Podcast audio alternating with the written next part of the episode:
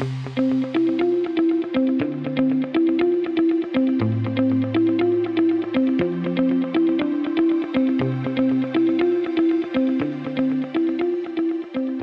is going on, everybody? Welcome into another edition of the Daily Energy Newsbeat stand up here on this gorgeous Tuesday, June 27th, 2023. As always, I'm your humble correspondent, Michael Tanner, coming to you from an undisclosed location here in Dallas, Texas, joined by the executive producer of the show, the purveyor of the show, and the director and publisher of the world's greatest website, energynewsbeat.com, Stuart Turley. My man, how are we doing today? It's a beautiful day in the neighborhood, Michael. What are you doing?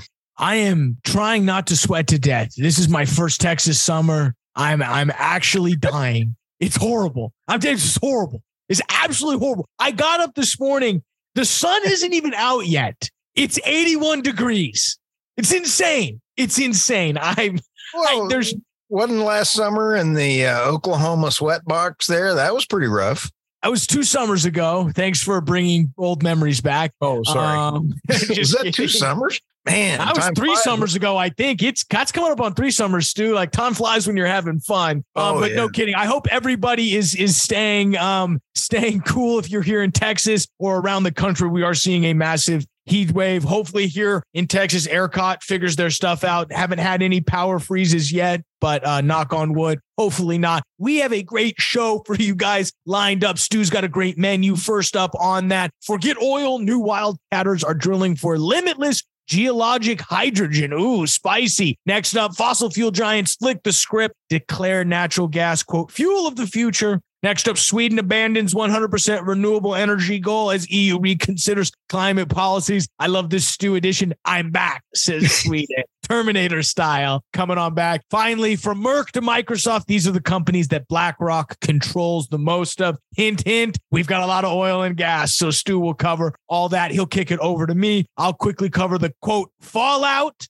from Russia, Ukraine. If you're one of our many podcast listeners, I'm doing air quotes because there was absolutely no fallout from the uh, attempted coup that Stu was uh, back from Rostov taking a part of. Um, as you guys remember, um, over the weekend, there was the alleged coup. They got within 200 miles or 200 kilometers, excuse me, of Moscow. Um, Stu, as he covered yesterday in the show, thinks that maybe he's a little bit dubious, but regardless, um, the fallout is basically nothing. So we'll cover what happened there and a bag of chips, guys. But first, check us out online, world's greatest website, www.energynewsbeat.com, the best place for all of your energy news. Stu does a great job of curating the web- website, making sure it's up to speed with all of your energy news. Dashboard.energynewsbeat.com, the best place for all your data and energy news combo. Get that while you still can. You never know when it's going behind a paywall. AKA it's going behind a paywall. So get ready for it. Um, email us questions at energynewsbeat.com. All right, Stu, where do you want to begin? Hey, let's start with forget oil. New wildcatters are drilling for limitless geology, geologic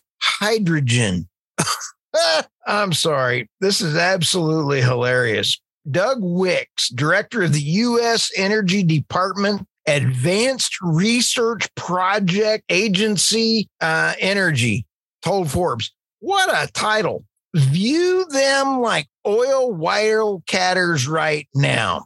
Drillers may be astronomical on how they geologic conditions needed to generate it appear to be ironic, iron rich pockets of water near tectonic rifts located worldwide. Huh. It's So a, they want to drill into faults near tectonic plates. Oh yeah, that's fine. Let's not dump it land. Let's not. I mean, if as long as California falls into the crevice, I'm good. Hey, if it falls in the ocean, I'm okay. Yeah, go for it. Rock, knock yourself out. It's 150 trillion metric tons. 1 billion tons would power the United States for a full year. Okay, let me explain something here, Michael.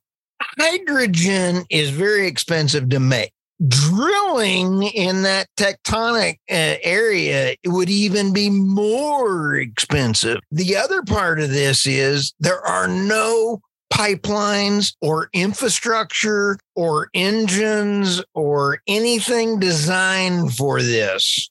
We're 50 years away from this even happening. Hey, I will. I got to give a shout out to my boys over at Colorado School of Mines. Um, if you notice down in there in the second paragraph, The School of Mines, um, proud alumnus over here, and the US Geological Survey are partnering with Shell, BP, and Chevron to study this stuff, aka green hydrogen, or this geologic hydrogen is what it's called. Um, It's but we be call green. it green. Yeah, the, the the branding will- it'll come around to be green. Don't worry. We understand the sleight of hand. We were just talking before we got on this podcast about moving goalposts. If Yep. you're gonna move those goalposts, trust me, it'll end up as green when it's all said and done.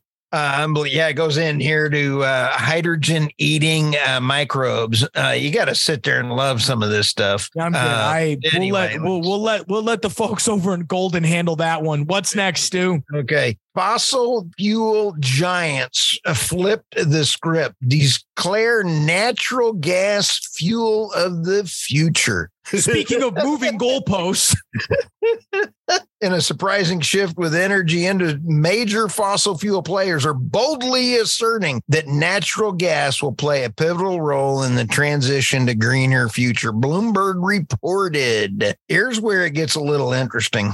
Um, you sit back and it, it's all the big dogs. It's Shell, BP. We've already talked about this a little bit on our podcast over the last uh, four or five months. Shell, for instance, plans to increase its natural gas investments by 25% this year, reaching a record 5 billion. Uh, Love it. BP. love it. Love it. I mean, it is uh, last year on my podcast with Ben's uh, not Stiller, but uh, Ben. Uh, he was. I said, No, it was Ben have- Stiller. You're right. It was Ben Stiller. uh, yeah, and and you sit back and say we're going to have a awakening this year in a couple different ways, and this awakening is realizing that natural gas. I mean that uh, renewables are not what they've seen, and so the next two stories really play into that very nicely. Yeah, I mean, there's clearly in this article talks about it in the bottom paragraph this paradigm of all of the oil and gas companies are ramping up natural gas investments while the IEA and our favorite friends are threatening us with an orderly transition.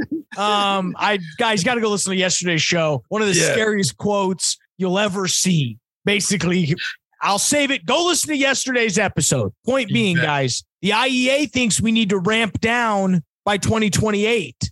Well, there's a disconnect there. It'll be Oh, yeah. interesting to see how it plays out. What are these other two stories that fold into it? Um, next one coming around a corner. Sweden abandons hundred percent renewable energy goal as EU reconsiders climate policies. I'm back, says Sweden. And on the front cover, there is Randy Quaid, just as he's flying up into the the alien craft, going, I'm back. Sweden used to love nuclear, and this is the only thing I could think of that was really close enough to it. I just watched it this past week, and I loved Randy Quaid in that. You know, bring on the coffee, and he's a pilot flying up that. Okay, more than 40 years after the country voted to phase out nuclear, Sweden is now looking to build more nuclear reactors after its parliament formally abandoned 100% renewable energy targets to meet net zero by 2045. They're not the only ones sitting there kind of going, scratching their head, going, "Mm, maybe we It's a great awakening going on in Sweden right now. we can't print money. We can't meet our carbon goals by sitting here putting in solar and wind. Can't do it. Not going to happen. Yeah. Uh, British lobby group Net Zero Watch, which describes the net zero roadmaps of Western nations as utopian and unsustainable. Welcome the move. It's pretty cool. Yeah, I love this quote. It says that net zero, I mean, this is a lobby group, so take it for what it's worth. They clearly think this way, but they say net zero plans envisioned by the IEA, quote, are dangerously expensive and result in painful reductions in living standards for all but the richest, as well as the nation's weakest, socially unstable, and eventually the failure of the decarbonization effort. I mean, they're paid to say that. So, I mean, I guess that Yeah. sounds cooler. Uh, And uh, absolutely. But on the other part, I love this one. Living close to Russia focuses the mind. Those Ukrainian seals, you never know where they'll pop up. Oh, yeah. Hey, congratulations, Michael. Our short got banned on TikTok yesterday. I saw that. It We wasn't that banned. great. I don't know why. Was it the Ocean Gate reference? Uh, that Ocean Gate was absolutely hilarious. I thought it was funny. Or uh, I'm not sure if we're going to get banned on the one where uh, I'm beating you up for uh, killing the whales. So I, who knows? We're the fact that we're banned. I just the- stand with the environmentalists. Kill the whales. Throw up offshore wind. Hey, I've been banned by the uh, UN. I'm proud to be banned. Okay, let's go to the Free next. one. Willy can kiss my booty. Oh, good grief, my young millennial. All right, from Merck to Microsoft, these are the companies that BlackRock controls the most of. Michael, I'm sure. Let me just take a quick swing here, Stu. I'm going to go out on a limb and say they're all ESG friendly, right? I'm sure. try again. Uh, uh, yeah, Is is is is most of them ESG friendly? uh, somewhat. Here's where hypo- I don't think any of them are. There's Meta. I'm looking at this. None of them are. here's where it gets me worked up.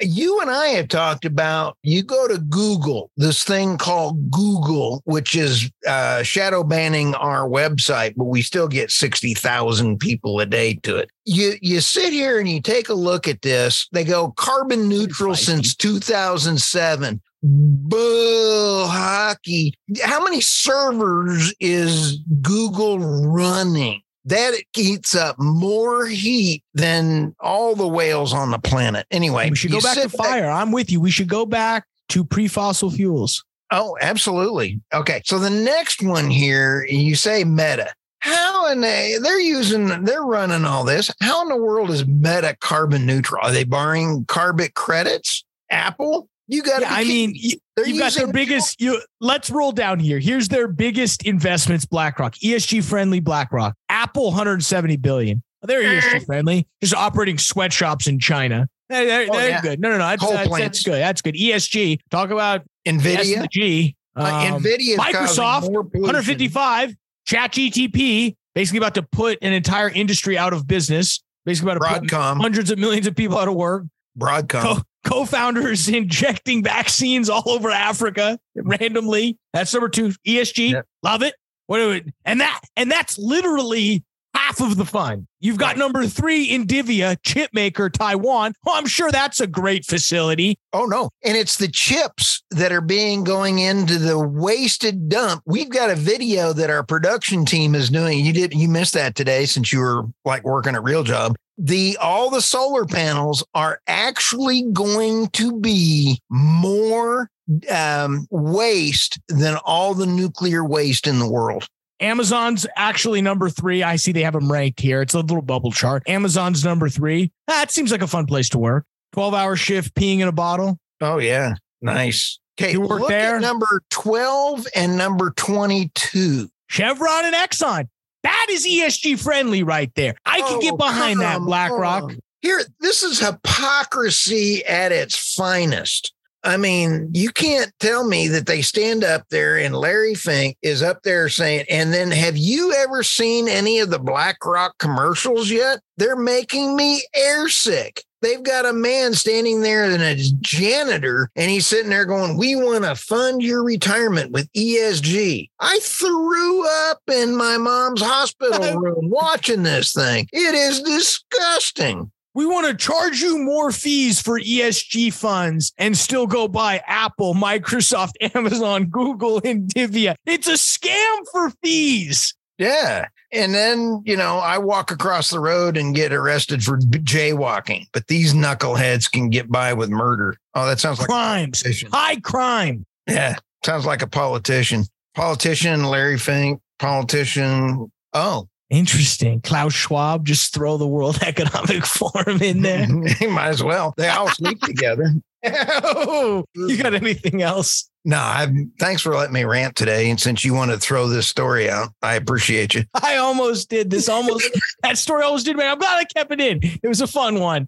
Um, had, not it much had of the oil, you know. I, I mentioned on yesterday's show. Oh, what's the fallout going to be from Russia? Um, the invasion of the mercenary group Wagner. Drum roll, please. I mean, uh, uh, uh, nothing. Nothing. Literally, it was nothing. Nothing happened abroad. It was a 48 hour. It was a, you know a 36 hour event. Oil stuck at 69.41. We didn't see much movement on the dollar, so it pretty held oil prices still. I love Reuters. Oil prices rose slightly in choppy trading session Monday as investors balance concern about global demand against political instability in Russia. Just say you choppy trading. Like they have to throw on a sentence to make themselves sound smart. You can just say prices rose slightly in a chopping trading day on Monday, but instead they've got to go and try to like throw out two counter narratives so that when you sum up the counter narratives, they both equal zero. It's like you don't need to give me a positive and a negative each day if nothing happened. You just say nothing happened. It's just hilarious because I don't necessarily think people are balancing these two issues. I think they could care less about Russia and what's going on with the Wagner group because I thought there were already sanctions. Oh, so what you're telling me, Reuters, is the sanctions don't matter. Oh, so what I'm hearing is Stu was right, which I don't like hearing, but I love it when Reuters is wrong. So it's just interesting, interesting, interesting, interesting. Okay. You crack me up. I don't want to admit Stu's right. According to Reuters, you are. Apparently, price caps don't work. They won't. They'll never admit that. Well, go back to uh, over there. uh, ESG investing when you try to do carbon uh, credits. That is that is the biggest thing. Next, Hunter is going to come out and try to come up with his own uh, carbon credit fund. Oh, that's funny. That was funny. That's funny. What should people be nervous about, Stu? It's a pretty quiet day on my front. Besides that, nothing really on the oil and gas news wire. I'm just Um, worried about any kind of false flags coming up. It's going to be brutal. Well, Who knows? well, you guys, you survived Monday. We appreciate you guys Yeah. checking us out. Um, It's Tuesday. It's Tuesday now. Stu seems more excited than most of us. So we'll let you guys get out of here. Appreciate you checking us out. For Stuart Turley, I'm Michael Tanner. Folks, we'll see you tomorrow.